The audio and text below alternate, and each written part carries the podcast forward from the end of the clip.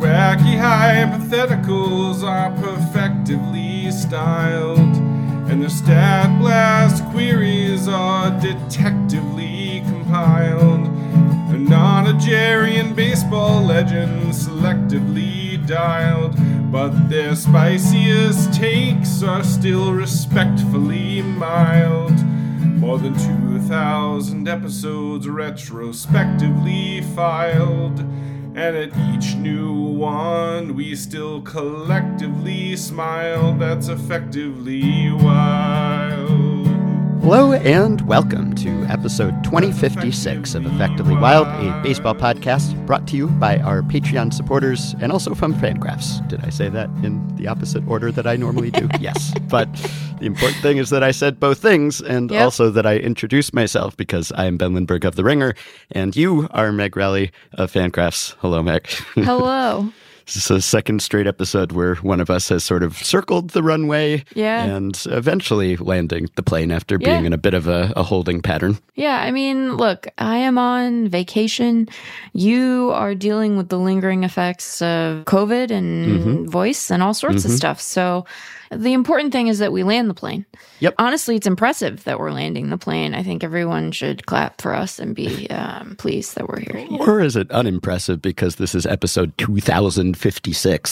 So you'd think like we we've put in enough flight time at this point that you'd think we would probably have the intro down, but every now and then I've said this before, but when you think about it, when you're in the middle of that Right. patter, when you just go into effectively wild intro mode, okay, I've done this 2000 times, so I can Yeah. surely do it again without incident. And Yeah. then suddenly you look up or look down in the middle of your intro and you forget what order you say everything. But hey, we got there in the end. And now we're going to get to the actual episodes after talking about the intro to the episode. So I have some feedback from listeners about a banter topic from last time when I kind of complained or we commiserated about how hard it is to distinguish an impressive throw per mm. StatCast. It just doesn't seem like the eye test always matches the StatCast stats, particularly when it comes to throws. And we mentioned a few factors why that would be the case. The fact that you're seeing throws over a longer distance, and maybe it's the angle, it's coming toward the camera in many cases. But some listeners had some other explanations here. So Dennis suggested, I think this was overlooked in the convo about the highlight value of fast throws on defense. Unlike home runs, they always land in the same spot, i.e., in the glove of the fielder. When a home run is hit 120 miles per hour, it's immediately evident because it generally goes farther into the stands than a homer hit at 90 miles per hour. When a ball is thrown at 100 miles per hour, it has a definite endpoint in the same place as the ball thrown 75 miles per hour in the hands of the baseman or catcher. And someone else chimed in to say, Yeah, I don't think many people can actually tell if a ball is 110 or 120 miles per hour off the bat. We just see the trajectory. And Yeah. that's the impressive part. So, what do you make of that explanation? I think that there is definitely something to that, that that might be contributing to the sense we have of these things. I just generally think that we are not able to gauge, you know, like these folks are saying, like the actual speed. And so we are reliant on other visual or auditory cues. And there's something about like the sound and the, like the big arc and you get the you know you get the reaction of the people in the crowd and sometimes like the way that they are able to corral or not a ball impacts your impression of it. Like sometimes you know they'll come away doing the like handshaky thing like ah you know i gotta or like they get it in a beer and they're like ah i got it in a beer Uh, so yeah I, I think there's i think there's something to that Yeah, I think there's truth to that, particularly for infield throws. Yeah. If you're just fielding it and throwing to the first baseman, there's only so much variation in the distance and the destination. yeah But with an outfield throw, there is significant variation there. It- be, it's, yeah. It's not so much where the ball ends up as where it starts, right? If you're throwing from really deep in the outfield, you can tell that that's different, even if it ends Right. up in the same place as a, a shallow throw, even if you're both throwing to the catcher. If you're throwing to the catcher from the warning track or something really far Right. away, then it's obvious that that's different. and and some throws, even if they're going to the same destination, some of them won't make it on the fly. Right. They'll bounce, Yeah. so they'll have to be cut off. Or the trajectory is different. It's like a arcing, looping kind of throw, as Sure. opposed to just a, a real line drive type of throw. I, I think we can distinguish that kind of thing. So Yeah. I think on outfield throws, this is less applicable than infield throws because an infield throw, I guess part of it depends on how you field it and which way Yeah. your body is moving and leaning and which way your momentum is taking you, or if you're very deep in the hole when you make the throw. So, yeah, I think that all comes into play. And then another explanation from Christian, listening to you talk about Acuna's homer versus Doyle's throw on episode 2055. I think another reason why hard throws aren't always as impressive as hard hits is that a great throw often prevents what we want to see, which is mm. a close play at home or at a base. On a hard hit ball, we get to see the result, which is usually a long home run, and we have visual confirmation Yeah. that what we saw and heard when the ball was hit was as impressive as it seemed. On a hard throw, sometimes all that happens is that the runner decides not to go, and the throw comes into home or a base, and that's it. The throw plays that we tend to remember are ones where the fielder makes the throw, and you can see that the ball and the runner are on a collision path. There is uncertainty. Will the throw be in time? Will it be on target? So the catcher or third baseman will have the chance to tag the runner out. And that's what makes those sorts of plays exciting and memorable. Since Brenton Doyle's throw prevented the runner from trying to score, it wasn't nearly as exciting as it would have been if the runner had tried to score and ended up being thrown out on a bang bang play that was the result of the throw being so hard as well as being on target, like that Elly De La Cruz throw that I brought up the other day, which I sort of disputed that it was an infield throw because it was a relay throw that he made from the outfield, even though he was an infielder. But in that case, it really mattered that he threw that hard and he Yeah. got Corbin Carroll at the plate, and it was an exciting play. And you needed every miles per hour, every mile per hour to get Carroll on that play. Whereas, yeah, often the thing with a guy with a good arm in the outfield is that people don't run on them or a catcher for that matter. It's that Right. Dissuading the runner from going value, the deterrence value that is maybe as important as the actually cutting down a runner value. So that's true. I guess the outcome of a great throw, a StatCast standout throw, is often less exciting than a StatCast standout hit. Although, as I mentioned last time, there are just some grounders to second or short Sure. that are absolutely blistered, right? And Right. they turn into outs or double plays, but you can still kind of tell that it's if it's hit that hard, if if Stanton or Judge or someone crushes a ball off the bat, Yeah. you can kind of maybe you can tell because you're seeing the swing and Yeah. and a lot of exit speed for a batted ball is your swing speed, your bat speed, right? So we're able to gauge that. I guess that goes for arm speed on a throw as well, but maybe it's more obvious with bat speed. Well, and I wonder if part of it is just that, like, and you can't. About to say something really revelatory, Ben. Like, you know, brace yourself. You can't hit a home run without a ball being pitched to you. But I mm-hmm. think that there is something about the home run being once the ball exits the bat, like we perceive that as one guy doing a thing on his own. Whereas, you know, really impressive, really zippy throws from fielders are dependent on the other end being executed also, right? And mm-hmm. so maybe part of what we're perceiving as it being sort of underwhelming is just that we are mentally apportioning some amount of credit, even if it's a small amount, even if the throw, you know, is a great throw from the outfield right on the line, gets the guy direct to the glove, like takes the glove into the runner, whatever. We are still like, well, he had to catch it. And so mm-hmm. some tiny part of our brain is like, well, you Yeah. know, he didn't do it all on his own. And mm-hmm. that's a silly thing for us to be concerned about because, of course, he didn't. That's not how fielding works generally. Mm-hmm. But I wonder if that's part of it too that we we want an individualism to be present that is really silly and probably says something about us as Americans, you know. Yeah, I guess that's true. And you could sort of Thank say you. That's generous. Maybe. I'm, I'm musing. I'm, I'm reflecting. This is uh, so profound. I need a moment to digest this cultural criticism of Yeah, yours. Yes. prof- you know, the profundity is just knocking Yeah. you over, really. Yeah.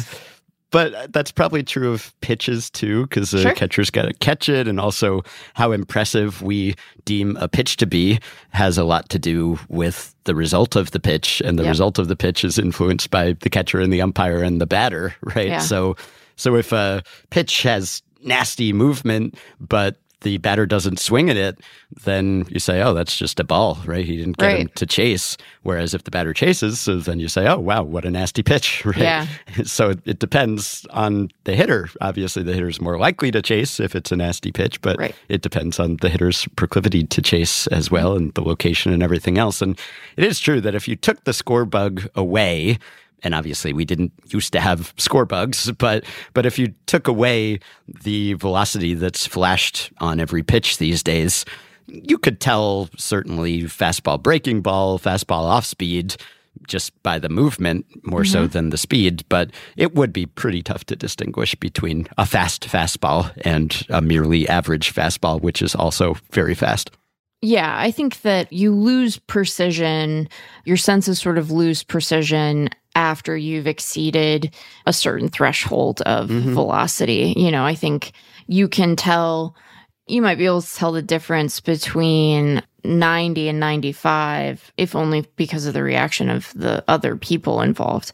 But like, mm-hmm. The fastest fastball, can you tell? I guess maybe. Maybe the way that the batter reacts to it lets you know, like, ooh, you know, when they do that, like lean back and they make the face. I wonder how much of that is performative on their part, where they're like, Yeah. no, like it was really fast. Like, of course I didn't offer at it. It was really fast. Let me make this face. You're probably not like processing that in real time, but I wonder about it sometimes. Yeah, there's that psychological concept of uh, just noticeable difference, which is like how much can something change such that we actually notice that it changed, and it Right. depends on what the phenomenon you're talking about is and and how sensitive your senses are. But Right. there has to be some minimum threshold that it is actually different enough for us to notice, and I guess a lot of our senses are kind of calibrated to pick up on differences because uh, it was an evolutionary advantage uh, to be able to sense motion and detect when a predator was coming at you or to be able to hear that.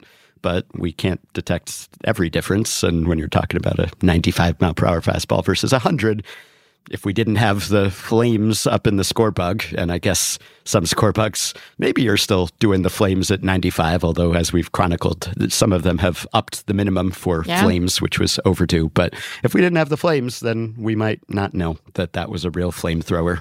Yeah. I mean, I just don't know that it makes a big difference to your ability to escape a cheetah. hmm I wanted to talk about defense for a second, actually, because I thought you were going to say, I wanted to talk about cheetahs for a second. And I was going to be like, wow, we're going That in a weird been direction. quite a coincidence or a masterful segue if I had somehow related this to cheetahs. But no, I, I want to talk about Nick Ahmed.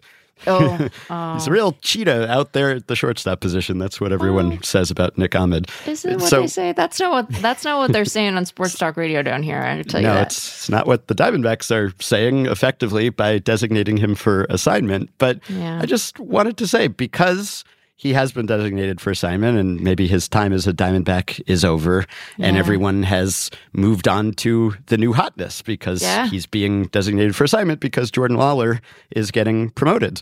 Top Yeah. prospect, uh, top five prospect in the game, fifth according to Fangraphs. So we got to Yeah. get Eric Longenhagen back on here already to tell us about the the new sexy prospects who have arrived. But it's out with the old and with the new and the cycle of baseball athletic life. But I did just want to give a salute to Nick Ahmed for a second because man, he was great at defense, right? That Yeah. was the only reason he had as long a career with the Diamondbacks as he did. Yes. But still, it bears noting, I think, just how extraordinary it was because I feel like it was less flashy or less attention getting than a lot of defensive standouts. Like Yeah. his first full season was 2015. He made his major league debut 2014. But if we start with 2015, he was eighth in defensive runs saved from 2015 through the present. And the guys ahead of him, I would say, are better known, more celebrated for their defense. And granted, better known, more celebrated probably for their all around games as well. But top of the list defensive run saved Kevin Kiermaier, Andrelton Simmons, Mookie Betts, Nolan Arenado, Matt Chapman, Austin Hedges, Lorenzo Cain, then Nick Ahmed. Those first seven guys probably would come up. They would come to your mind if you were trying to think of defensive standouts over that era. Yeah. Not sure that non Diamondbacks fans would conjure the name Nick Ahmed immediately. If you go by StatCast, then he stands out even more. Yes. So the StatCast defensive metrics start in 2016. So this doesn't cover his whole career, but if you go by outs above average, only Francisco Lindor has been better than Nick Ahmed over that period. If you go by fielding run value, then only Lindor and Kiermaier have been better. So really, he was elite. And not only that, but he had fewer chances and defensive innings and opportunities than a lot of those guys ahead of him, too. So if you had given him exactly the same playing time, he might be even higher on those leaderboards. And yet, I can't really summon to my mind standout individual Nick Ahmed plays. Yeah. Maybe I'm sure Diamondbacks fans can, and you've certainly seen more of the Diamondbacks lately as your adopted second team. But I can't really think of like what's the quintessential trademark Nick Ahmed play, right? Like, Yeah. w- when you think of Kevin Kiermaier, you can probably remember some Kevin Kiermaier catches, or Yeah. if you think of Nolan Arenado, then of course you you think of him like laying out and going into foul territory and making incredible throws and and falling over the railing and onto the tarp, and same with Matt Chapman, right? And Nick Ahmed, I, I just I'm probably just underrating and, and slighting him here. And maybe it's just the fact that the Diamondbacks haven't been that great generally for most of Nick Ahmed's time with the team. So he hasn't had a whole lot of high profile playoff opportunities to show Right. off his glove. But I guess it, it probably also has to do with the fact that he just wasn't an all around star because he didn't hit very well. So, Yeah. so that that's probably part of it too. Yeah, I remember when we adjusted the formulation of war at Fangraphs to include OAA for the range component. He was one of the players who, and he was well rated prior to that, but like he was one of the players whose war increased upward most dramatically because like OAA loves Nick Ahmed. Yeah. like loves Nick Ahmed. Like oh, OAA is very sad today, sending him flowers. yeah, it's I think it's a combination of the things you you described, like particularly the fact that there haven't been a ton of opportunities for him in October to showcase his skill, but yeah, he's he is one of the like more anonymous really good defenders and you know the fact that he was still playing that position well is arguably why even in you know part-time duty he was getting the time that he was. Mm-hmm. But yeah i wonder if the guys i heard on sports talk radio yesterday who were being so ba- mean about nick ahmed feel badly about that today. I wonder. They were like really they were being pretty mean ben they Yeah. were Well, th- Look, it's, being it's uh, tough to watch a guy have a 51 WRC Yeah, it plus was- when you're fighting yeah, for a it playoff has spot. been it has been tough to to watch. It Mm-hmm. has been. He has like a he has a seven WRC plus versus left-handed pitching this year. Yeah. That's that's like really that feels cursed, you know. Mhm. That feels like monkey paw in, induced or something. But yeah, it's been pretty bad. But he has had moments. I think that there is something noble is probably too strong, but you know, we should we should remember these guys when Yeah. they do really good defensive work at one of the game's hardest positions, often for teams that were unremarkable to very bad, which has described a lot of the D-backs teams that Ahmed has played for. You know, those are careers worth saying something about, even if they come with, you know, a career line that is not really of everyday caliber and a career 73 WRC plus. So, Mhm. yeah, Nick Ahmed, we salute Yeah. you. And and he won a couple gold gloves and Yeah. he won some fielding Bible awards, so Sure. he was recognized. Yeah. But there's still just a halo effect kind of when it comes to offense. It, it used to be that how you hit played a big part in whether you won a gold glove because your name just came to mind when it was just all coaches voting on those things. It was like if you were a star, then people remembered you. And if they remembered some standout play that you made, they were more likely to have your name come to mind when they spent 10 seconds probably putting the names down for those awards. And so I think that's been documented that that has decreased now as there's more of a statistical component to fielding awards. That Right. now those things are divorced a little bit. Your Yeah. offensive performance doesn't really affect your defensive rating as much, Right. which is as it should be.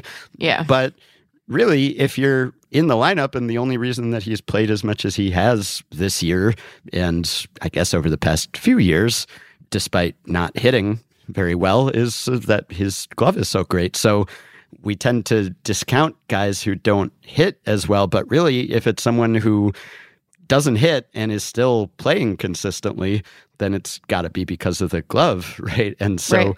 we should give them even more attention. If it's, I guess, if it's a, a catcher, we do I was probably. just I was just about to say, how much time have we spent talking about Martin Yeah. Maldonado?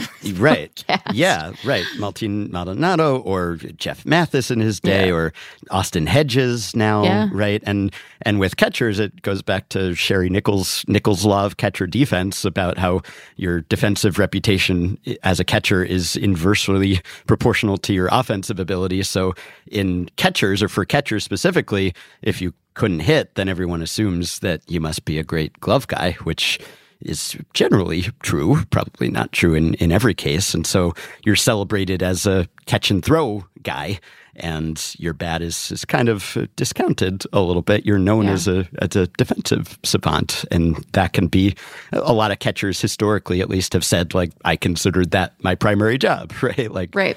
anything I do at the plate as opposed to behind the plate is gravy, which, you know, you can still be bad enough at hitting that it doesn't really make up for how great your glove is. Yeah. Martin Maldonado seems like an example of that, although the Astros would seem to believe that he's not, that he is worth playing, and you'd think that the Astros would know. But yeah, we should we should celebrate the guys who you look at their bat and you're like, how's this guy in the lineup every day? It's like, oh, he must be a great glove guy. Yeah. And then sometimes historically the stats would match the reputation and sometimes not. And in Nick Ahmed's case, the stats definitely matched the reputation or outstripped the reputation, in fact. Yeah, I agree. It's probably also that if he is such a great range guy, then that leads to possibly fewer spectacular plays Right. right? There are still, no matter how great your range is, there's still going to be some plays at the outer edge of your range that you're going to have to dive for, or leap for. But if you're making all the tough plays look routine, then you're not going to get on the highlights because it's just like, oh, that didn't even look special. He got such a great jump and he made up so much ground that you couldn't even tell that it was such a hard play. So maybe it's the ultimate compliment that I can't really think of that many specific Nick Ahmed defensive highlights because maybe he made all the highlights look routine. Maybe that's his legacy. Yeah. Yeah. Anyway, big glove to fill for Jordan Lawlar. I guess not not big bat to fill, but No. big glove to fill. One of those little tiny bats that they feel comfortable giving away. That Mm-hmm. wasn't kind of me. I take it back. Nick Yeah, Ahmed, you- be well. like the sports radio people.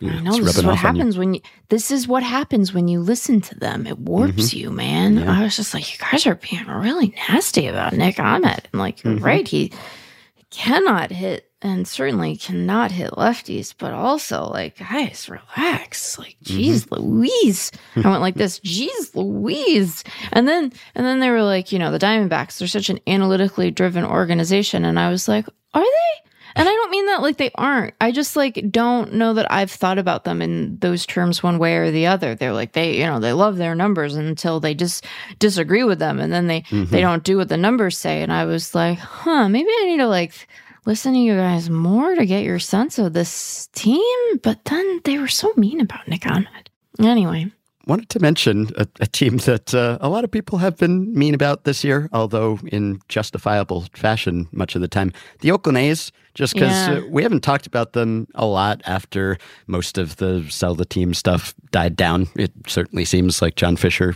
sadly, not interested in selling the team. yeah. But the A's are still terrible.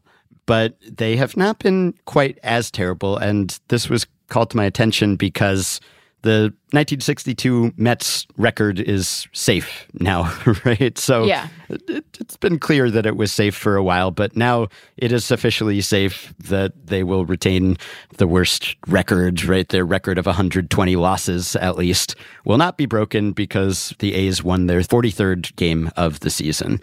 And this brought to mind that back in May, I think it was, we talked about where the A's would end up because Dan Szymborski wrote about that for Fangraphs and Tom Tango blogged about it. Yeah. And they looked at the projections and the record of truly terrible teams. And, and there weren't really teams that had started out as terribly as the A's did, certainly not many of them. But the projections and just looking at the past precedents suggested that the A's would end up with something like 53 or 54 wins. And at the time, that seemed almost inconceivable that, that they could end up being that close to respectable. Like, if you say a replacement level team is 48 wins, that they could be better than that seemed tough to believe. But here they are. They're Yeah. truly terrible, but they're 43 and 97. And the Royals, by the way, are 44 and 97. So there's really no separation between the two now. So uh, we praised Cole Ragans yesterday. So I guess now now we've got to take the have the Royals take their lumps too. They're they're quite bad, and they are racing to the bottom with the A's now. I mean, I guess there's a race for uh, who's going to have the, the most advantageous draft odds here because it's not clear which team will actually have the worst record. But the A's, if you look at the Fangraphs playoff odds page now and their projected end of season win total, 52, right? Now, that is, again, projecting them to be better over the rest of the season than they've been thus far. They have a 307 winning percentage now. The projections say that they will finish with a 415 winning percentage the rest of the way, even with a pretty tough strength of schedule, it looks like. Yeah. So they might not end up there, but it looks like they're going to break 50 probably. They're they're going to end up around there. And when we talked about this back in May, I'm pretty sure I said I recognize that the primacy of the projections that that they're typically right and that you can get yourself into trouble when you start saying yeah it's been true every other time but but not this time. Right? It's it's like the arrested development quote about how like this time it will be different the tobias quote right? So so generally i defer to the projections but Sure. I took the under. I'm pretty sure I haven't gone back to listen, but I, I took the under. I thought this team is so extraordinarily bad that I think it's an outlier even among these outlyingly bad teams. And I guess taking the under on 53 or 54 still seems like a fairly safe bet, but they have at least gotten off of those historic paces, which just reminds you of the old maxim that it is a long season, right? We, Yes. we were all talking about how the Tampa Bay Rays couldn't lose a game to start the season, and the Oakland A's couldn't buy a win. I guess they still refuse to buy wins, but Yeah, I was going to say, like that, that part of the anyway. critique remains, I think, quite solid. Yeah, they they sometimes stumble into wins against ownership's Yes. will, but but they're going to end up probably not being that extraordinary by the standards of truly Right. terrible teams. Like you know the the 2003 Tigers.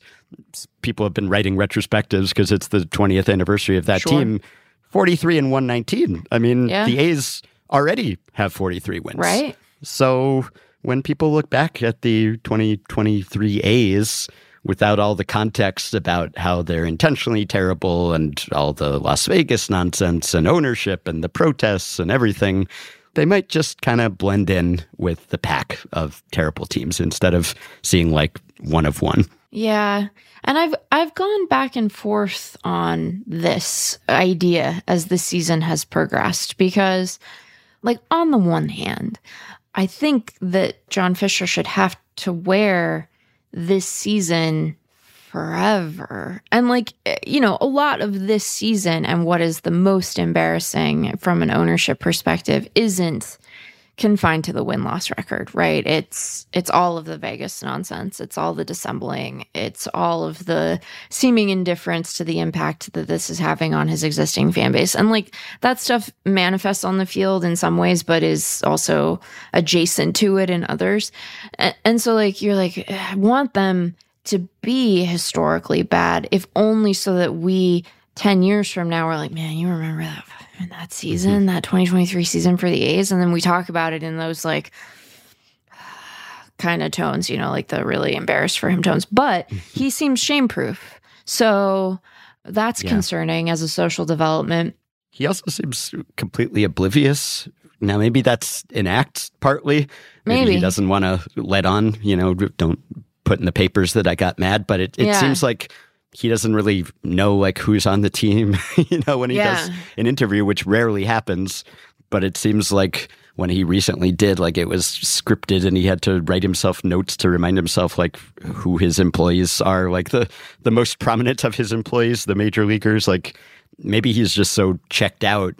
I don't know how he could fail to notice just like people constantly saying sell the team and chanting sell right. the team and, and having a whole campaign to make him sell the team. But if he's that divorced from the day-to-day reality of the team then maybe it kind of washes over him off right. like the duck's back because he he's just so unaware of what's happening but maybe that's letting him off the hook well i mean but i i think that there's something to that cuz like there's precedent this year for for owners being booed like to their face and seemingly being upset about it and he has to like you said like he can't if you're within shouting distance of the Coliseum, you have to know that people are pissed, right? Mm-hmm. So, uh, to just to finish my thought, like I I wanted there to be infamy here, and you know. I think the behavior is bad enough that there probably will be a fair dose of infamy, regardless of how he is sort of positioning himself right now. But given that he does seem to have an elastic relationship with shame, like, then maybe I do want them to win some games because Eh, you know, ain't none of this the fault of the guys who are currently on Oakland's roster, right? Like this isn't they didn't do anything wrong. I mean, they've done a lot wrong, but like not on purpose. You know, right. they are they are in a terrible situation and are you know, seemingly trying every day to to do something that might make their fans feel a positive kinship with the team. And so if the owner is going to be somewhat shame proof then yeah, let let them let them have a couple wins because the those guys, you know, they deserve that, and their fans do too. And I think that we can let them like enjoy that and have it be very separate from Fisher at this point because he is very separate from them at this hmm. point, yeah, you know, right. by his own by virtue of his own actions. So that's where I've I've landed on it. I think it's really tricky when these when these kinds of seasons roll around and they become mostly about their symbolic value you know that can be kind of an indifferent that symbolic value is sort of indifferent to who it hurts and some mm-hmm. of the people it is likely to i didn't do anything wrong mm-hmm. so yeah sell the team john you know so that we can stop having these little conversations yeah they are still on pace, possibly, to have the worst run differential of any quote yeah, unquote but only nerds modern care about team. That, ben. Right, I know, but but we do care about it a lot, right? So we do. So you have the but, 1932 Red Sox at negative 345 in a 154 game season. Of course, the A's are at negative 300. Oh, so Lord alive, they could or or are quite likely to end up below that. And I guess that's one way in which they've distinguished themselves because the Tigers, now the Tigers ended up with a truly terrible run differential too in 2003. Sure. They were negative 337, so that's very close to the worst. But their Pythagorean record was 49 and 113. So they ended up at, at 43, right? So I guess to be that bad, usually you are even worse than your run differential says you should be. You've probably yeah. been really bad and also unlucky. Whereas the A's are just bad. It doesn't seem like they're really unlucky. Like their Pythag, they quote unquote should have 42 wins and they have 43. So it's it's not like they're underplaying their performance or something. Like their performance is saying, no, they are exactly this bad. so that's probably one way in which they stand out a little bit, right? So Yeah. yeah, I guess their their base runs record it says they're three games worse than they deserve to be based on base runs, but it's not a notable underperformance. They're 19 and 26 in one run games, which is probably about what you'd expect. One run games aren't completely random; they're largely random, but not entirely, and they are a very bad team, so you'd expect them to be a little worse than 500 in those games. So, yeah, they have not bad lucked into this. But again, Yeah. they've been decent ish lately. Not maybe decent is is going a bit too far, but in the second half, they have a 375 winning percentage compared to 272 in the first half. And by that, I mean post and pre All Star break. That's how baseball reference divides it. And Sure. in September, winning team four and two. July eight and fifteen, August nine and eighteen. It's a far cry from April five and twenty three, May six and twenty three.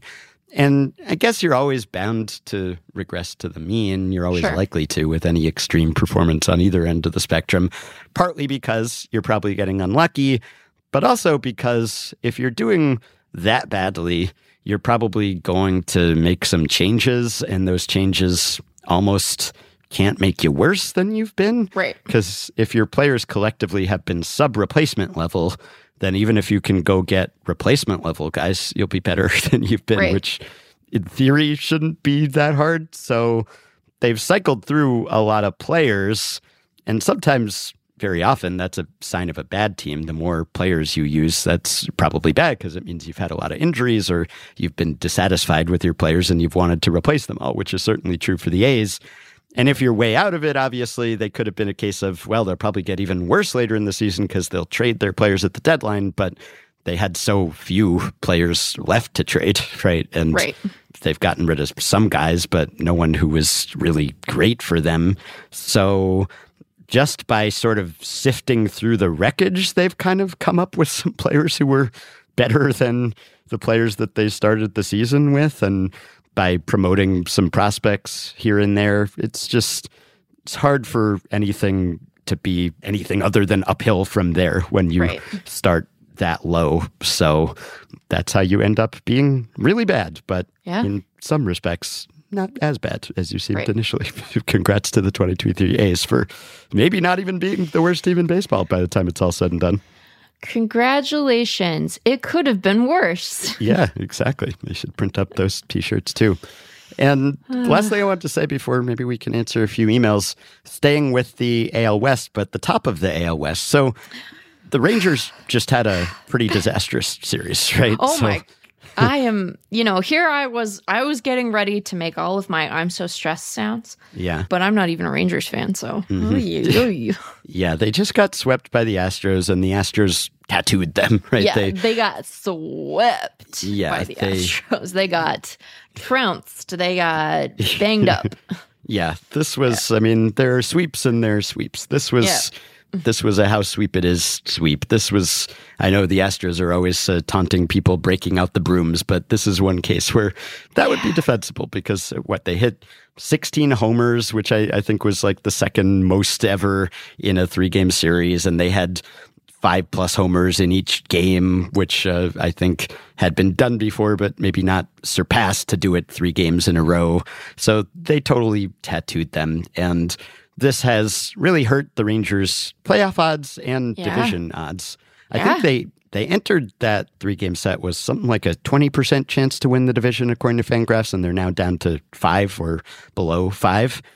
And that is kind of disappointing because uh, that was shaping up to be a, a fun three team race, and it still could be. Zach Kram wrote about this for the Ringer. It's you know they're they're within striking distance, even though I think the tiebreaker doesn't favor them either. Well, okay, but but Ben, here's the thing about what you just said. It's like, yeah, okay, sure. Right now, here we can say that because we are recording on Thursday before games have started, and they are they are a half game out of the third wild card. They are out Oh, of yeah. a playoff position as it stands, but they also mm-hmm. have six games against Seattle in the final week. Oh yeah, very In the much in the wild week, card race still. They're yeah. in. They are in the week in the final. Ben, I am so nervous. I am. yeah, you, you should be nervous, but I guess being nervous is better than what Rangers fans are feeling now, which is probably depressed, dejected. um, it, it probably is something around uh, there. I mean, to your point, so if we look at their odds on Sunday the 3rd, right? So the day before mm-hmm. that series had kicked off, you are like right to say that we had their playoff odds, their overall playoff odds, it's at 67%, their division odds 19.2 with the the balance of those win division odds um, split pretty evenly between the Mariners and Astros with the Mariners having an ever so slight edge but like not a distinguishable edge not a meaningful edge like a tiny per you know and now yeah they're at 4 4.4 for the Rangers. And you know the Mariners losing 3 in a row gave gave a good hit to their win division odds also lest people think that I'm being a homer although I'm so stressed although that's been true even when the Mariners have been good so what mm-hmm. kind of it's not a reliable indicator you know mm-hmm. but yeah things are looking kind of grim for mm-hmm. those Rangers and I said to myself yesterday are they really going to miss the playoffs? And like, you know, their playoff odds 51.9% yeah. as we sit here recording. So like not not a shoe in, but like not out of it by any means, you know. Mm-hmm. Only like, you know, the Blue Jays are at 61.2 and you might imagine that those two will jostle for the remaining odds. You know, they're going to fight over the last spot yeah. unless um, Seattle goes into a tailspin, in which case we might have a different kind of three way race mm-hmm. um, than the AL West one. But, you know, Texas has, they have an off day today. They get to recharge against those. It could be worse, but are still pretty bad A's. Mm-hmm. And then they have, you know, the first of their important series this month, which is a four game set in Toronto, going to prove to be pretty important. And then, like I said, you know, to end, to end things, they have a three game set at home against Seattle and then a three game set at Seattle. Oh, excuse me, it's a four game set. I apologize. Four game set because they have one stupid day of the regular season in October. Just so mm-hmm. I have to mm-hmm. put a little asterisk every time I say, oh, they're not going to play October baseball. And then people think, yeah, you're going to play yeah. one day of Lots October of baseball. matchups down the stretch in the AL West, yeah. which is fun. Thank you, schedule makers. But yeah, they they maxed out somewhere around a 90% playoff probability. Yeah. Just eyeballing a fan FanGraphs graph, a a fan graph I'm I'm looking at right now. And so to be basically a coin flip, that is yeah. quite a come down. But it's yes. it's like we talked about when the Diamondbacks were slumping horribly, and then after that they got hot again, and then they got incredibly cold again. it's been right. quite a, a, mercurial season for those Diamondbacks. Yeah. But with the Rangers, they started so hot, and then it looked like they were close to locks at, at, least to win a wild card, and now that is very much in doubt. So if they do end up out of the playoff picture, that would be quite disappointing, even though at the start of the season it would not have been surprising, right? I didn't pick them to be a playoff team. I didn't think they would. Like where they are right now, probably would have sounded about right to me, or if anything, would have been slightly above my expectations because their lineup, especially, exceeded expectations early in the year. Just everyone was hitting, even players I hadn't expected to hit. Yeah. That hasn't quite been the case so much lately, although the pitching has kind of cratered recently too. Oh, and obviously they've had injuries. You know, they've barely had DeGrom at all this season, and then Josh Jung got hurt, and Eovaldi was hurt and just came back and got knocked around in his first start back. And the bullpen has been a big issue all season. But part of me is is pulling for them. Not that I'm rooting against anyone else in particular. Certainly not rooting against Seattle, but you can root is, against them. It's fine, right? But I'm not though. but okay, but I'm just but saying would, you don't have to like them for uh, on my account. Yeah, it's, it's like I I know it's sort of a zero sum game when it comes to rooting for teams to make the playoffs. Uh, if someone makes it, someone has to not make it. But but if I can kind of root in a, a general diffuse way for one team without rooting against another team, even though Team A's success would have to come at Team B's expense. I am sort of generally rooting for the Rangers just because they really got aggressive and they really went for it. It was kind of Yes. audacious the way that they did it and seemed like they were trying to sort of skip some steps. You know, usually when you go from out of it to contention, there is a phase where you're breaking in some homegrown players and you're structuring your roster around them. And the Rangers sort of tried to bypass that by spending a lot and going out and importing a middle infield, which for the most part has worked out quite well, and then importing a starting rotation. And then, even at the deadline this year, when they needed reinforcements, they went out and arguably won the deadline, right? They were very aggressive then, too. They recognized their needs and they went and got more guys. And if all of that amounts to nothing, at least for this season, you, you could certainly look at it as, oh, this was progress, right? And, and next year is the year when it will all come together. But it would be deflating if it does fall apart enough Yeah. for them to make the playoffs. And then when you lump that in with the other big spending teams this year that have Yes. been I was just more say. disastrous and, Yeah. and bigger disappointments when obviously you mentioned the Mets and the Padres. And funnily enough, I, I guess the Mets, I don't know where they'll end up in terms of 2023 payroll because they offloaded so much of it in the end, but but Yeah. still up there, obviously. And then you have the Yankees uh, who have just poked their head back up, up up over 500 for the moment as we speak. So that's nice. I know everyone was worried about their streak of not having losing seasons ending. They're making a run at 500 or above, but obviously a, a disappointing season for them. And then the Padres, uh, the Padres and the Mets would would be the big ones. And I guess you could kind of lump the Angels in there maybe to some extent, but you had all these teams that really went for it and tried and added payroll and it didn't work so well. And I guess the counterpoint to that would be maybe the Phillies, even like the Dodgers. Like the Dodgers have a pretty high payroll, but it's lower than it was. Like they took the foot off the pedal a little bit, which, as it turns out, has been totally fine because they were even better than they had to be before. And I guess are even better than they have to be, at least in the NL West now, even not totally breaking the bank. But I think that will be one of the stories of the season. If if all of those teams Yes. come up short, then certainly when you look back, like I wrote about that and talked about that at midseason, that there was an abnormally low correlation between payroll and results. And if that turns out to be the case at the end of the year too, and there are a lot of notable teams that went for it or quote unquote won the offseason and then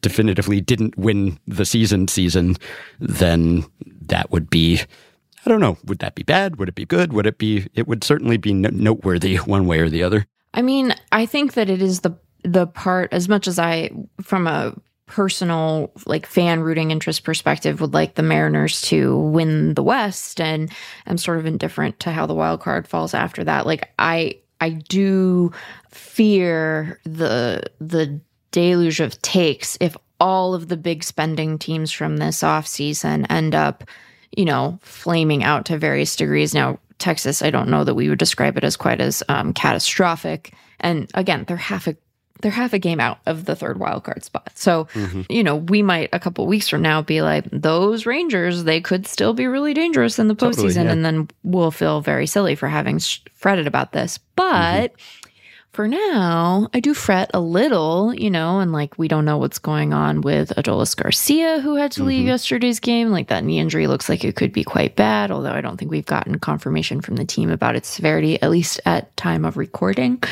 So, you know, it it seems not great over there. And it's I think a kind of tricky season to to sort of diagnose and assess retroactively because to your point, like it did feel like they were kind of skipping some steps in a way that we applauded because it felt like they were setting themselves up to be ready as soon as they were ready, right?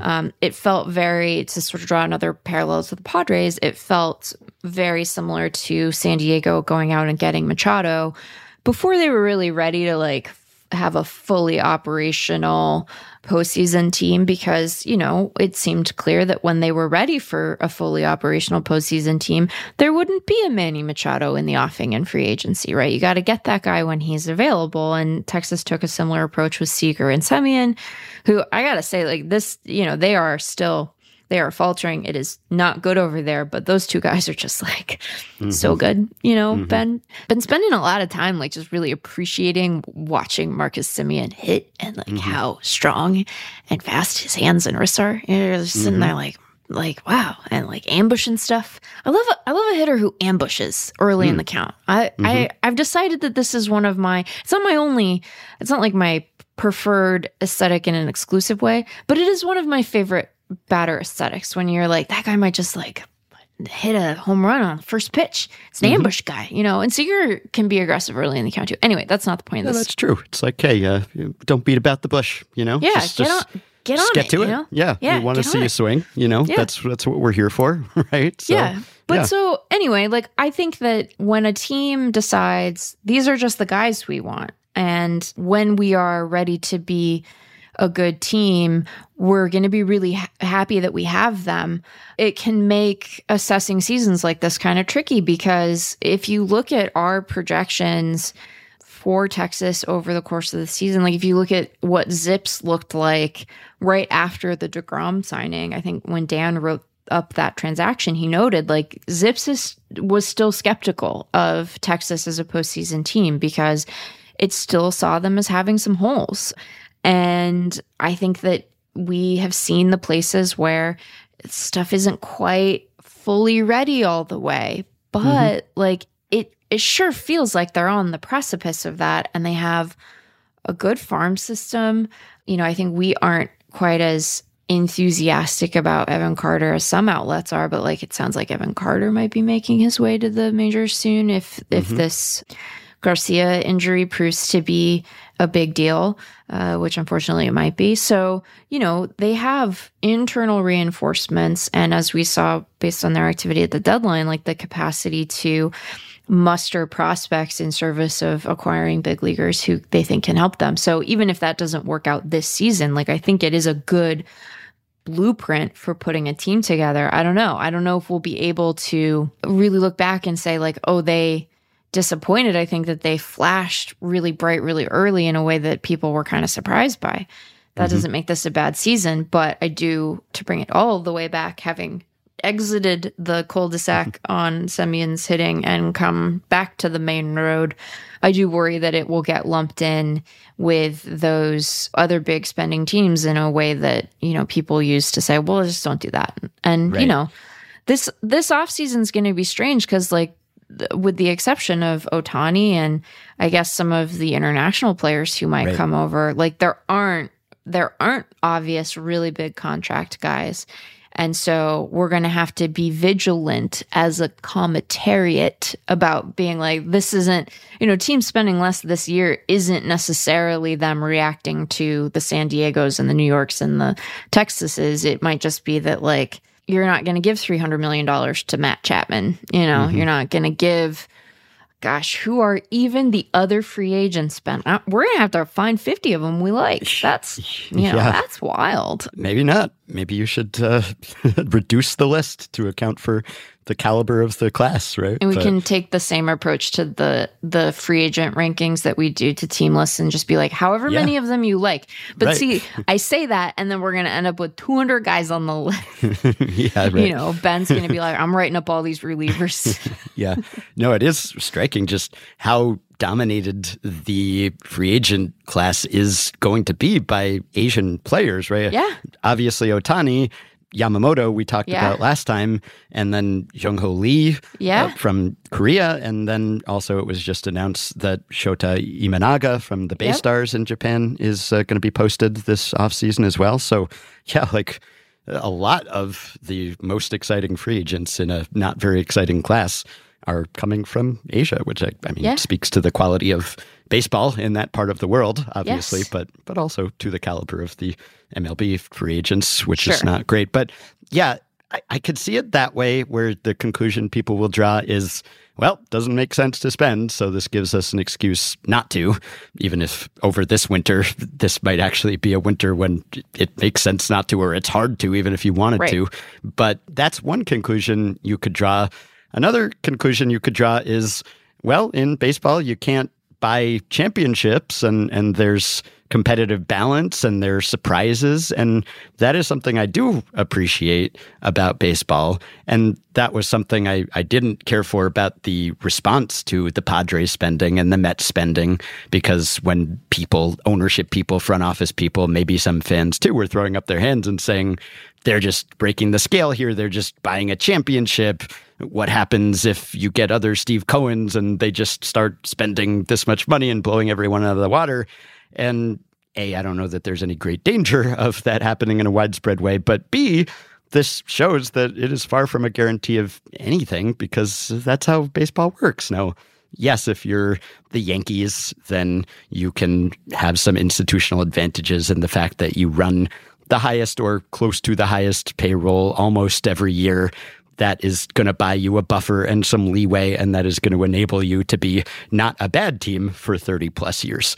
Obviously, it doesn't buy you a championship in the Yankees case either. So, Yeah. to the extent that it corrects that kind of narrative about money having everything to do with winning, it's a really, it's a weird kind of like, it's hard for those two narratives to exist at the same time because it's like, Yeah. on the one hand, you have reluctance to spend. And then when someone does spend, it's like, oh, they're just buying a championship. Well, it's like if you think you could buy a championship, then wouldn't you want Right. to spend? but, Right. but I guess it's just uh, equal opportunity. Like wh- whatever is happening, if you're not spending, then you could say, oh, well, look at Team X that didn't spend. Why should we do it? Whereas if uh, Team X is spending, then you could say, oh, they're just breaking the economic model of baseball and this is bad for the sport. So so either way you can sort of spin it to your advantage if you're an owner, I suppose. But that is something that I appreciate about baseball that it, it does take spending, but it does also take some smarts or luck or talent or whatever, right? Like eh, there is something to be said, I think, for the satisfaction of building the way that most teams build, which is, you know, gradually, slowly but surely, like bringing guys through your system, acquiring young talent. Like that can be very fun for fans. Hopefully, it doesn't mean that you've had a, an Orioles tanking period preceding that. Right.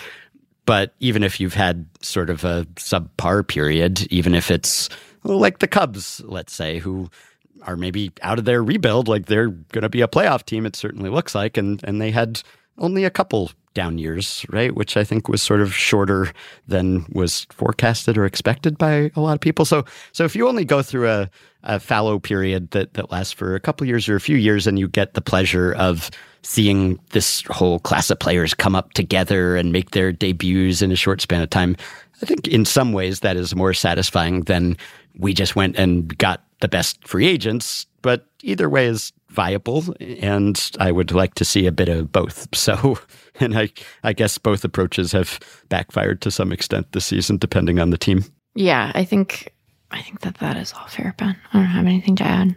I have a couple emails like we can save some more for tomorrow too, but uh, here's one that I wanted to get to because I've seen a few people discuss this. So this question comes from Ramses, who says, Right now, Mookie Betts is 30 years old with mm-hmm. 58 career Fangraphs WAR mm-hmm. in the middle of a potentially 9 to 10 WAR season. Is it possible he will catch and pass 32 year old Mike Trout's 85 mm. career WAR? What with all the injuries Trout has had the last five years? P.S. This is why when people compare career trajectories, we can't assume some players will become the best ever. Pujols stalled at 100 WAR for years. Griffey could barely add anything after his injuries in Cincy. And Miguel Cabrera, one of the greatest hitters, has been losing WAR over the last few years. So, Yeah. yeah, Mookie catching up to Trout. That's it's still a pretty sizable gap to make up. It's it's more plausible than it once was, which is nice that Mookie's doing so well and sad that Trout is not doing so well that he has allowed Mookie to close the gap a bit. Oh, I feel so happy and so sad at the same time, Ben. Yeah. I'm a complicated melange of emotion here. I do think it will remain challenging for him, but I would say maybe more than. So, one of the things about Mike Trout that really was solidified for me this season is like we are very strongly, firmly in the this is this guy is now injury prone, right? Mm-hmm. That got firmed up uh, and calcified for me in a way that I had been able to, perhaps in defiance of evidence, mm-hmm. had managed to men- mentally resist mm-hmm. prior to now. Yeah. But now I think we gotta stare stare the devil down, you know, and this is what we are being presented with. So I think of Trout now as an injury prone player.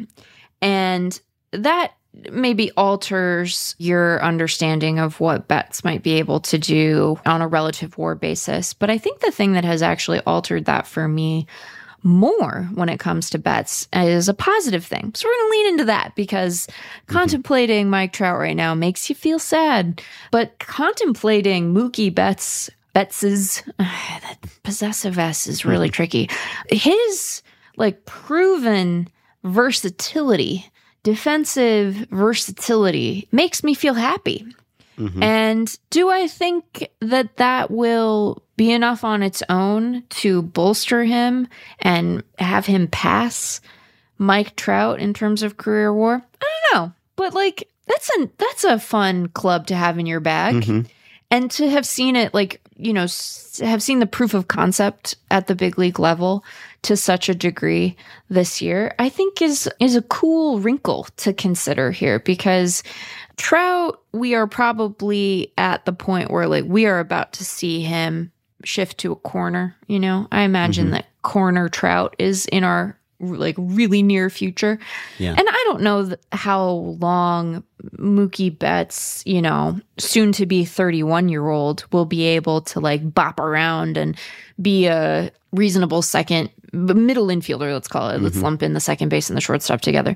I don't know. Like, I don't know. But it seems like he's got, in a way that I am surprised by for a player who has been in the big leagues as long as he has, has been so good, and is about to be 31. It feels like his avenues to continued value are opening up, right? Like a mm-hmm. flower, you know, and there are all of these pathways. And again, I don't know how long any of those paths go, but it does feel like there are more of them and that they are sort of blossoming in a way that is a delightful sort of surprise for a guy as established and not as old. Like he's not so old, but like he's, you know, he's going to be 31 in a month.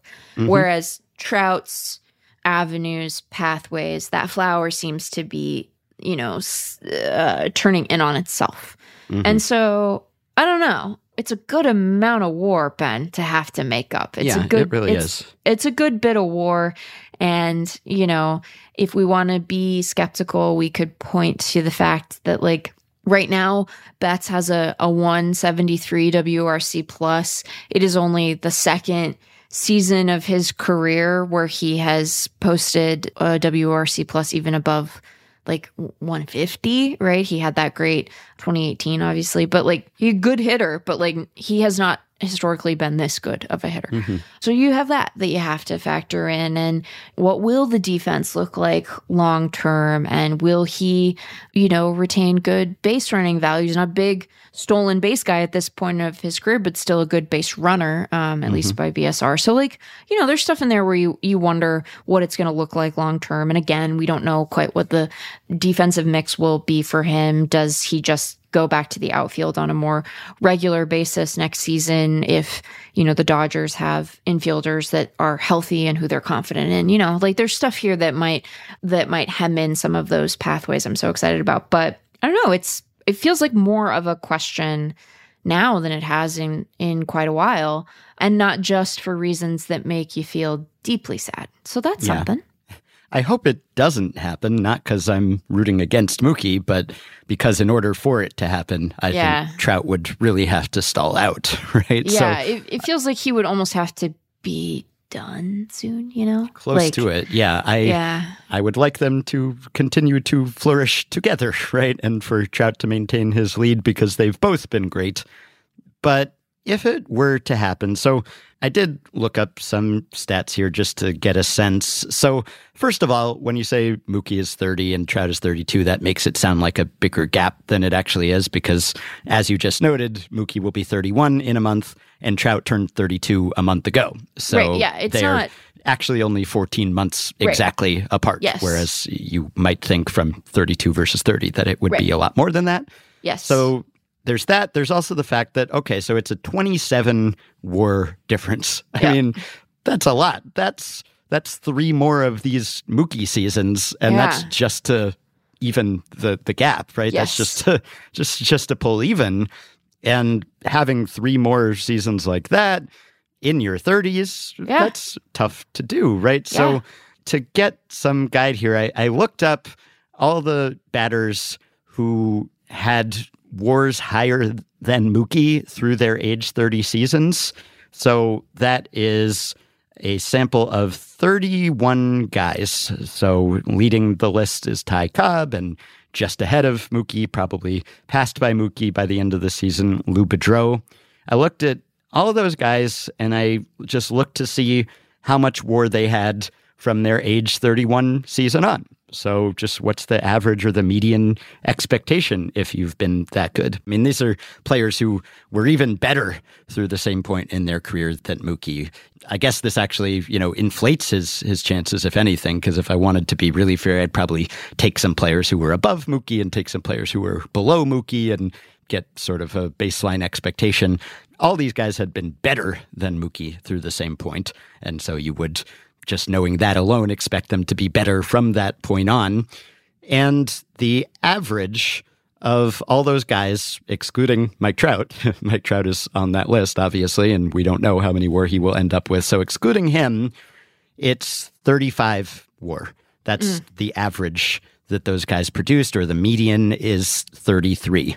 So, that's saying the typical guy who's been at least as good as, if not better than Mookie through the same point, barely closes the gap that exists right now. So that's suggesting that if Trout doesn't add another iota of war, then Mookie would would have to have like an average career of these all timers just to pull even.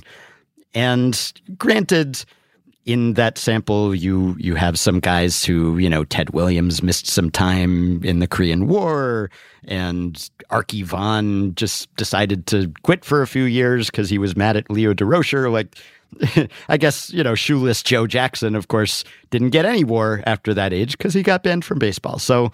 If Right. Mookie Betts does not get caught throwing games, then that will not happen to him. On the other hand, you have some PD guys, you know, you have your Sure. A Rods and you have your Barry Bondses on there who are maybe pulling up the average unnaturally. If you just toss Shoeless Joe out of the sample, say it ain't so, that, that only adds one win above replacement to those averages. So then it goes up to 36 war average or 34 war median. So that just gives you a sense like it's it's really hard. I mean, it's unusual for to have like a Griffey or an Andruw Jones who barely added anything, you know, three or four war after that point, but Pujols added 11 war and Jimmie Foxx added 18 war. Granted, he had his issues as well, but, you know, Johnny Bench, 11 war. Okay, he's a catcher.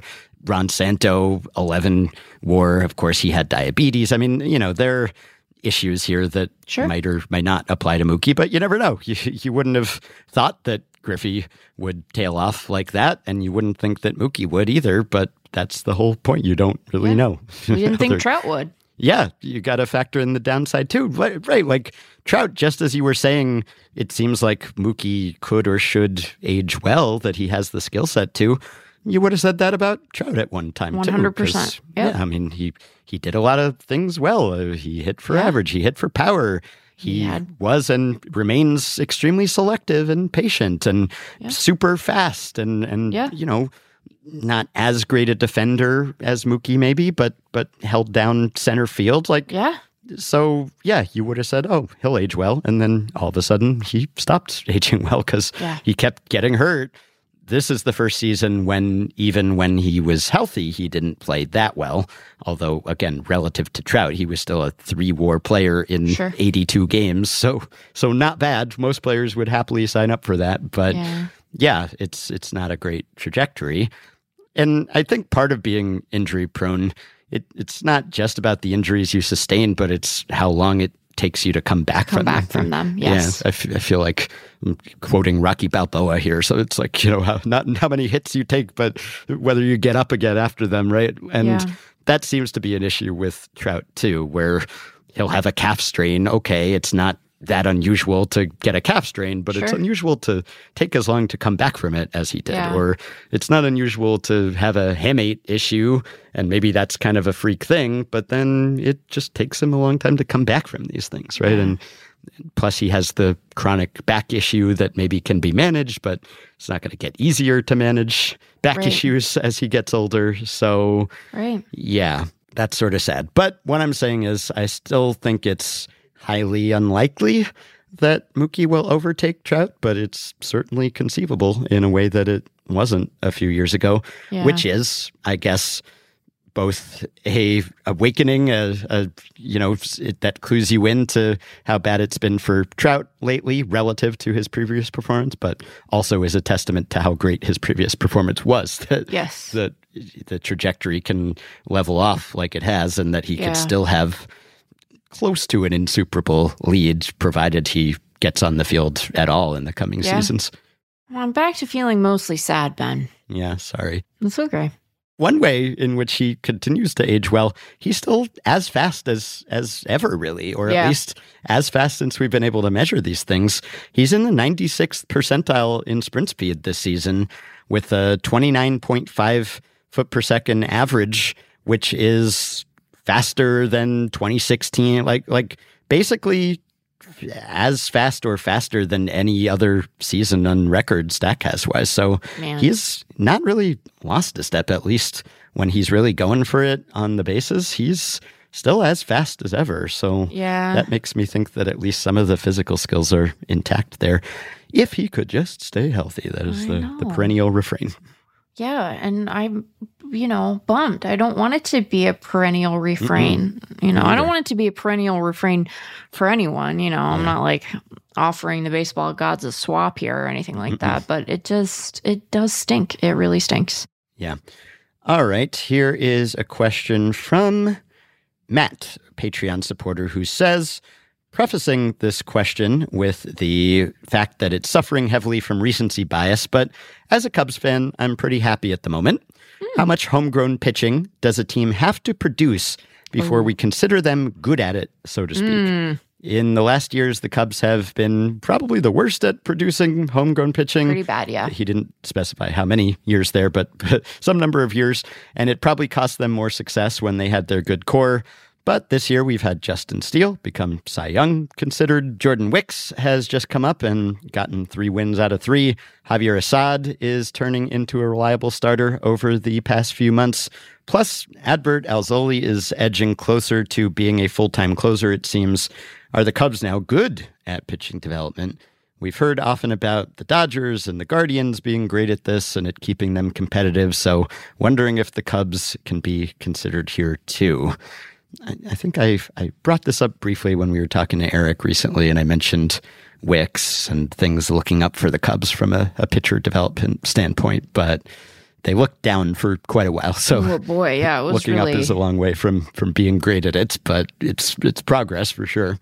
It's definitely progress. I think I'm hesitant to say, yeah, Yeah, like they're, yeah, they're mm-hmm. definitely there. I think that for me, like, if I were wanting to construct the most optimistic read of this, I might point to like someone like Steele more than I would Wicks, because I think that one of the things that like really good dev organizations do on the pitching side in particular is they help later round picks maximize and improve, right? And you know, Steele was a fifth rounder, so it wasn't like, you know, it's not like he's like a 20th round guy or anything like that, but he's not a first rounder. Like, I'm pretty sure, wasn't Jordan Wicks a first round pick? Yeah, 21st yeah. overall. Look at that.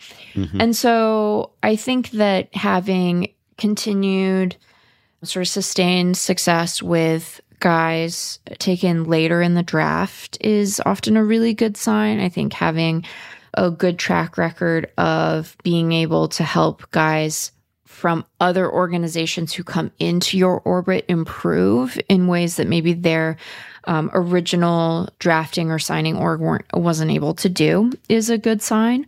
And so, you know, I think that being able to establish that track record takes a little while and certainly more than what we've seen from Chicago. But this is like what they've gotten so far is like a positive. These are positive indicators. I don't know if they're quite there, but they're, they seem like they're on their way in a way mm-hmm. that is nice, especially lately. Like uh, some, maybe some of the velo you've seen out of Wesneski has been good. So like, you know, there's some guys who are, you know, Wesneski's numbers aren't especially superlative but like you know if they can if they can help some of these guys like start to really go you know and develop bigger stuff or develop new pitches or adjust a profile and a repertoire that they came into an organization with and now you've given them a new pitch or you've adjusted their grip and all of a sudden wow they're like a slider monster whatever you know I'm, I'm making up a guy. But if you can help them if you can make up a guy you know that that is a thing that you can point to and say hey like they've they've gotten something figured out here. I think that the good news is that the issues that chicago was dealing with were pretty readily identifiable. Like you could point to the ways that they had fallen behind in terms of what they were prioritizing from a drafting perspective sort of the dev that they were doing. So they could be on an upward trajectory. Like it doesn't you know, it's amazing how quickly this stuff can start to turn around. Often it just takes hiring a couple of folks from a place that knows what they're doing. That can help a lot, really jumpstart things for you. Mm-hmm. So that's, you know, that can be a, a move in a positive direction too. So I would feel excited but not cocky. How about that? Is that a mm-hmm. is that the medium ground that we can tread with them? You know, it's yeah. like, oh, there's some there's some positive indicators here. Like maybe they can you know, they can move. They can mm-hmm. move. Yeah, I think my big picture take on this is that so much of assessing whether a team is good or bad at player development is results oriented. Yeah. Just by necessity. Yes. Because there's only so much we can see from the outside. Yes. And as data driven, tech driven player development has been all the rage, there's been an article, if not a, a book, written about sure. every team, right? Yeah. When it, you know, maybe I don't know. There's probably a Rockies version of this article, but but but every other organization, you can find something that's like, oh, yes. we invested in all these Rapsodos and Edgertronics, yeah. and we have a pitching lab now. Even the Cubs, before they had I, I had any say. success, right? It was like, hey, we have a Cubs pitching lab now, and yeah. Uh, granted, maybe it takes some time for that to pay dividends, but sure. it certainly didn't pay dividends immediately. So. No so every team is at least paying lip service to that yes. idea. And it can be tough to tell from afar whether they're just paying it lip service or whether they've really embraced it. And right. if they've embraced it, are they actually implementing it well? Right. There's just a difference between buying the stuff or even hiring someone to staff certain positions and, and right. actually being good at that. Yeah. And it's tough to tell as a fan or a reporter, someone who's yes. not following that team on an everyday basis, or even if you are, to know, oh, we're good at this now. So, yeah, in some sense, the proof is in the pudding, and you do just have to wait a while. And it's funny how just a few successes or failures can completely change the narrative, right? Yeah, totally. I mean, this email, we're we're only talking about a handful of guys here when yeah. it comes to the and, Cubs, and it's like, oh, that and like that over a handful everything? of starts in some instances, right? Right. right. Yeah. So it's hard to say. I guess yeah. is is my takeaway, and I think part of it also it, it's funny how quickly it can change. Like a few guys come along and suddenly, oh, I guess we're good at this now. Like a lot of the results is not attributable to the the team. Right. Sometimes you just get good players who come along, Yes. and it, it's not necessarily a developmental success, uh, which I guess is what you were saying with. Yeah. Sometimes a high draft pick is just really good, you know, and Sometimes credit to you for like- yeah. making the pick, but maybe Yeah. you didn't have to do that much, right? Right. it's like Mike Trout, okay, great job, Angels, making that pick, but did Mike Trout turn out to be so great because of the Angels' development? Uh, Probably not, right? I mean, probably he would have been great anywhere that had given him a chance. You never know, but I, I think a lot of it is we attribute to the organization's processes what actually is attributable to the player. It's always a bit Yes. of both. Sure. But with, with some guys, it's it's just the player. With some guys, it's largely the organization. So I feel like you need more than a few guys. It, it's it's amazing how quickly the mood can change when it comes to those things too. Because Totally. Uh, you know, people were very recently talking about how the Yankees can't develop a hitter, you know, since Aaron Judge or I guess Gleyber Torres, and he wasn't even solely developed by them. And then all of a sudden, the Yankees have five rookies in their lineup, and it's like, oh, Jasson Dominguez is here, and Austin Wells, and Everson Pereira, and all these guys. Who knows how good they'll all be, but it's exciting at least that they graduated them, that they're giving it a chance. So I think you have to pump the brakes a bit. Yeah. And you do have to wait for the larger sample. And that's why we talk about teams like the Dodgers and the Astros and the Guardians and the Rays who have done it over a longer period of time. Right. And you can start to do studies looking at, well, where did they draft and how good were the players that they actually got out of that? Did they overperform their expected production based on their draft position? You can do more complex studies like that to see if, Right. if they actually exceeded expectations.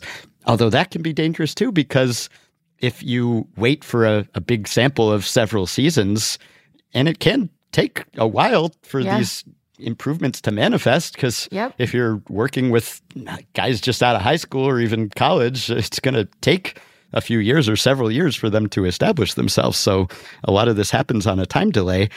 But if you say, I'm, going to need several seasons to see who's good and who's not, by the end of that time, it might not actually be true anymore Right. because other teams might have caught up or they might have poached people from those organizations Yep. who were responsible for that success. Uh, obviously, when a team has a lot of player development success, other teams take notice and say, maybe we should hire the people who seem to be responsible for that. So by the time you develop the reputation of, yeah, this is a strength of ours, maybe it's not anymore. And maybe other teams have caught up. But you have to wait. It's like how do you judge scouts? You you need to wait for a while to see you know the guys that they were high on and the guys that they were low on and what actually worked out. Sometimes you just need to wait, which can be frustrating. it can be a really frustrating, thorny issue. I think it's part of the reason that at times teams struggle to assess themselves, right? So you got to separate a lot of wheat from chaff, as it mm-hmm. were.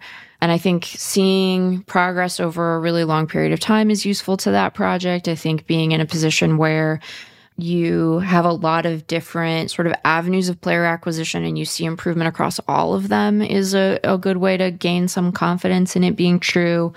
I think being able to help guys adjust sort of mid flight, not literally mid flight of the pitch, but like as the season is going on, helping them to to make adjustments where necessary to improve performance is important. You just need a lot of data to feel confident. And then, you know, it really does come down to these guys being able to execute. So Yeah. yeah, it's a tricky bit of business. And you're right. Like I, I don't say this to like impugn any of the people who've written those stories, but you get these stories about like, here's our pitching lab. And like the team wants to tell you that for a reason, right? Mm-hmm. like, Yeah. and it is really hard to know what's what is going to end up being real versus bluster and you know especially with pitching you're always working against the reality that a lot of these guys are going to get hurt and then what do you do like how do you assess things then it's a it, it is quite yeah. a and is that a developmental problem or is Right. it just bad luck? Who knows? Yeah, I guess it's important to document when a team even changes its messaging surrounding those things. If it's been behind the pack to Yes. the point that it was clearly not even investing in those resources or, Right. or making an effort, and then it switches from that to actually belatedly we're getting on board here yeah that's a form of progress, but it's Yeah. just again, it's it's necessary but not sufficient, as I sometimes Right. say. And the other thing is that sometimes player development success stories these days have nothing or little to do with the organization. Right. Sometimes. Yeah. yeah, it, it's the player either their own initiative, right? They're studying the data themselves, or they're employing a private coach, or in so many cases, they're going to Driveline or Tread Athletics or some Driveline like facility. And in many cases, the organization was maybe aware, or kept apprised of those things, and, and sometimes is a more active participant in actually determining a developmental plan. But sometimes it's like I go to this facility over the off season and they told me to do these drills and they said I should add this pitch and the team just said, "Okay, go ahead." you know, Right. and and that's that. So then do you give credit to the organization? You could give credit to them for not standing in the way, but it's hard to give them credit for actually driving that change. So even if a team has had developmental successes, it's hard to apportion the credit among the player, the team, and maybe some independent facility or private coach. So Yeah. it's complicated. It's a tricky thing. It's a soup. Finding Mm-hmm. the individual spice notes can be really challenging. That's Yeah. a that's a cooking um, reference. I don't know if that one resonates for you, Ben. I got it. All right. And here's one that is perhaps not quite as complicated or multi layered, but uh, very important question as well. This comes from Mike, Patreon supporter, who says A real effectively wild shower thought. You are appointed chief base officer for a team, and everything's been going great this year with the larger bases until you misplace one. Luckily, you still have one of the smaller 2022 bases in storage. Where do you put it to try and blend in? Oh, First base has the most action, but it's often action running past the bag. Third base will have the fewest runners, but all of them will have just passed two larger bases. Second base plays undergo extra scrutiny. So if you want this to be under the radar, you don't want someone to detect that you've moved back to smaller bases. Where do you put the smaller base? I love our listeners so much. I mean, isn't the obvious answer to this that don't think small? I mean, think small, but think small in a big way. You have to replace all the bags because it's the hmm. it's the relative size that is going to give the game away. I would submit the following that if what you're worried about is on-field notice, that second base is really what you want because you're right to say that the the bag that is probably bearing the most frequent scrutiny well you know it's probably first and second in some order right? Because you do have a mm-hmm. lot of did the team turn the double play reviews at first? But uh, as someone who you know stood there during a field demonstration and watched a lot of people taking pictures of the second base bag and thought to myself what reference do you have in mm-hmm. frame that would mm-hmm. indicate to someone that this is differently sized than it was before?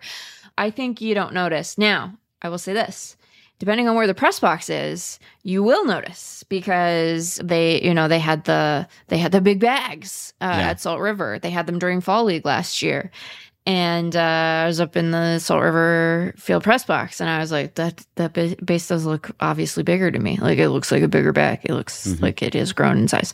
So I think from an aerial vantage, that difference would be particularly stark if you have the first and third base bag in in your view to be like, "That one's smaller, isn't it? Doesn't that one mm-hmm. look?" You doesn't that one look smaller to you? It looks a little bit smaller. I think that might be the old bag. Now, I submit the following, Ben. Mm-hmm. If all three are the old bag, no one would know. I mean, like maybe the umps at this point would be like, yeah. and maybe the pl- some player would be like, is this bag smaller? Like, is it mm-hmm. smaller? But I think it would take it would take long enough that you could order a new big base and the next game even maybe be like i don't know what you're talking about. All these bags mm-hmm. are these are regulation bags you know these are i don't know that anyone's going out there and measuring you know. I think they assume that you are using regulation equipment they measure like you know they have the little mold as uh, like stencils for like the for the batter's mm-hmm. box you know they do the very careful down the line chalking for the lines but like i think you just put the bags out there and because i bet that the I bet that oh, I don't know if this is the technical term, the anchor, you know, because they have like a little mm-hmm. hole and they put it in there so Yep. it doesn't move around. I bet that those are the same size. I mm. bet I bet it's the same. If it's different, then you might be in trouble because if someone's sliding in like to second and then the bag jostles because the smaller bags have smaller anchors, they'd be like, What's going on with this? And then they might be like, This is a smaller bag. That- I but I also think you'd have some amount of plausible deniability, except you wouldn't be able to produce a bigger base, and then and then you'd be in trouble. Like you could say, "Oh, I made a mistake.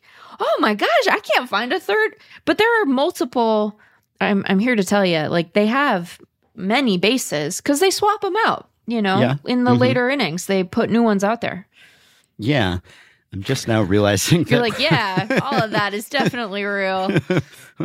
when I said that Jordan Lawlar had a, a big glove to fill replacing Nick Ahmed, that uh, we're definitely going to Mm. get questions about if you just had a bigger glove. Did Nick Ahmed just have a bigger glove? Was that why he's good at defense? No, that's Oh. not not what I'm saying.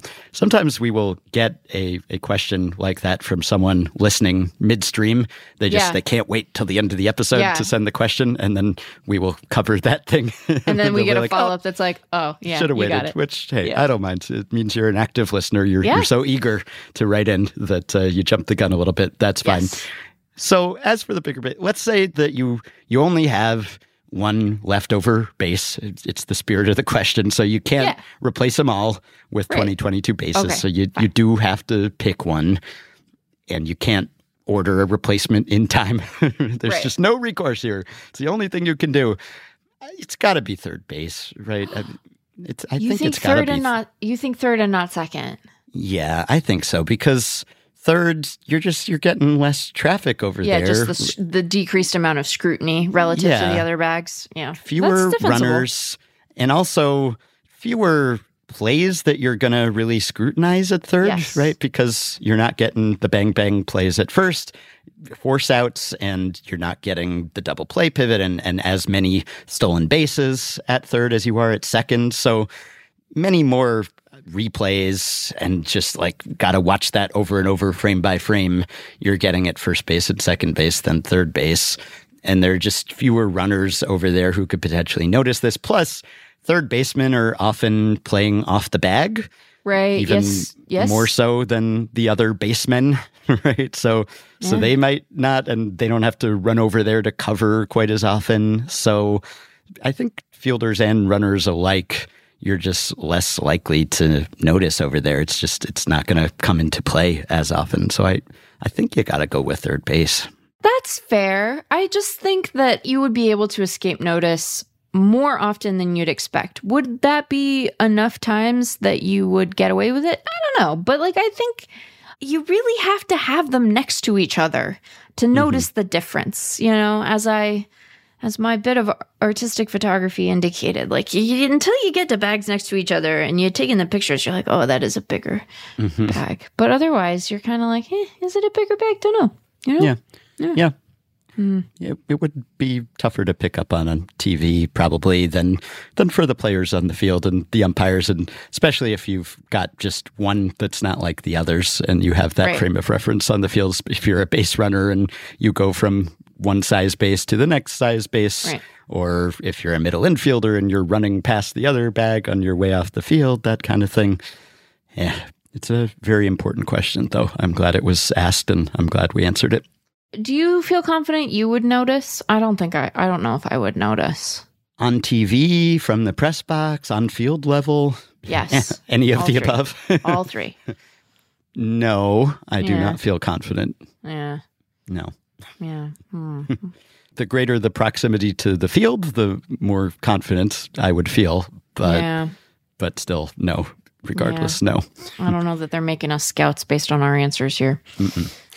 All right, let's wrap up with the Future Blast, which comes to us from the year 2056 and from Rick Wilber, an award winning writer, editor, and college professor who has been described as the Dean of Science Fiction Baseball.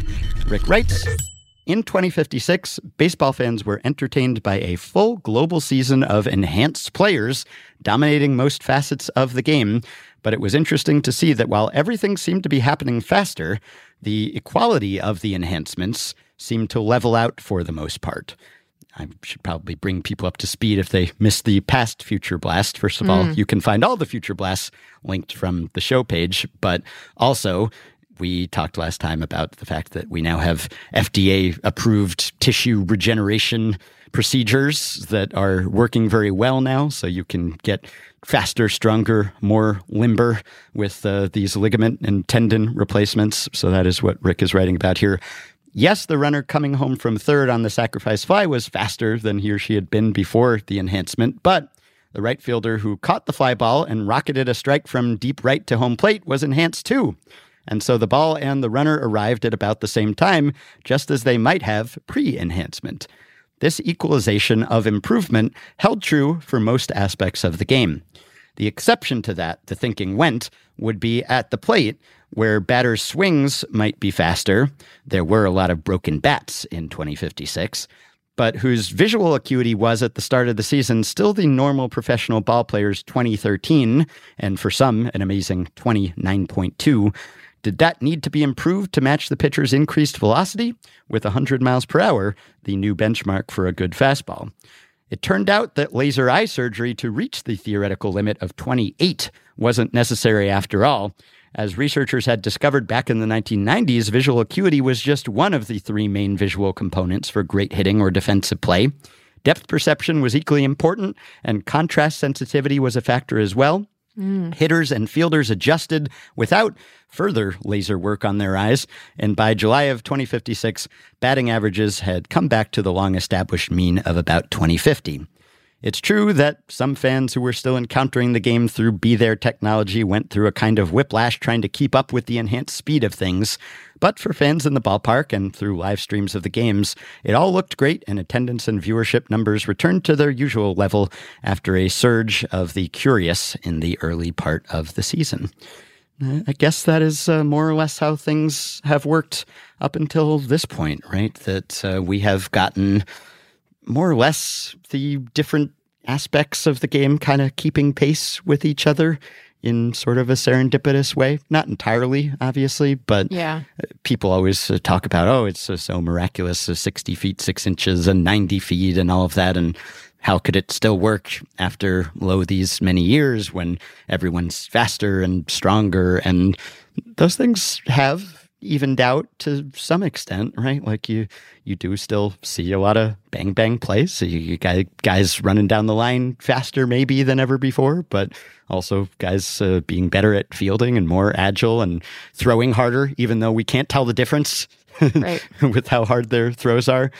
Maybe some things have not quite equalized, like strikeout rates rising continuously because pitchers just keep getting better in some respects, not solely because of speed, but but yeah, th- those things probably have held up better than one would have expected, I, I guess, right? Like I don't know if it's miraculous or the fact that they arrived at those dimensions through trial and error initially, but but they have held up fairly well given that the Major League Baseball player of today looks like a completely different Right, form right. of person than the Major League Baseball player of 1893 or whatever when Right. the pitching distance changed to that distance. Uh, it is semi surprising that things have not been thrown more out of whack than they have Yeah.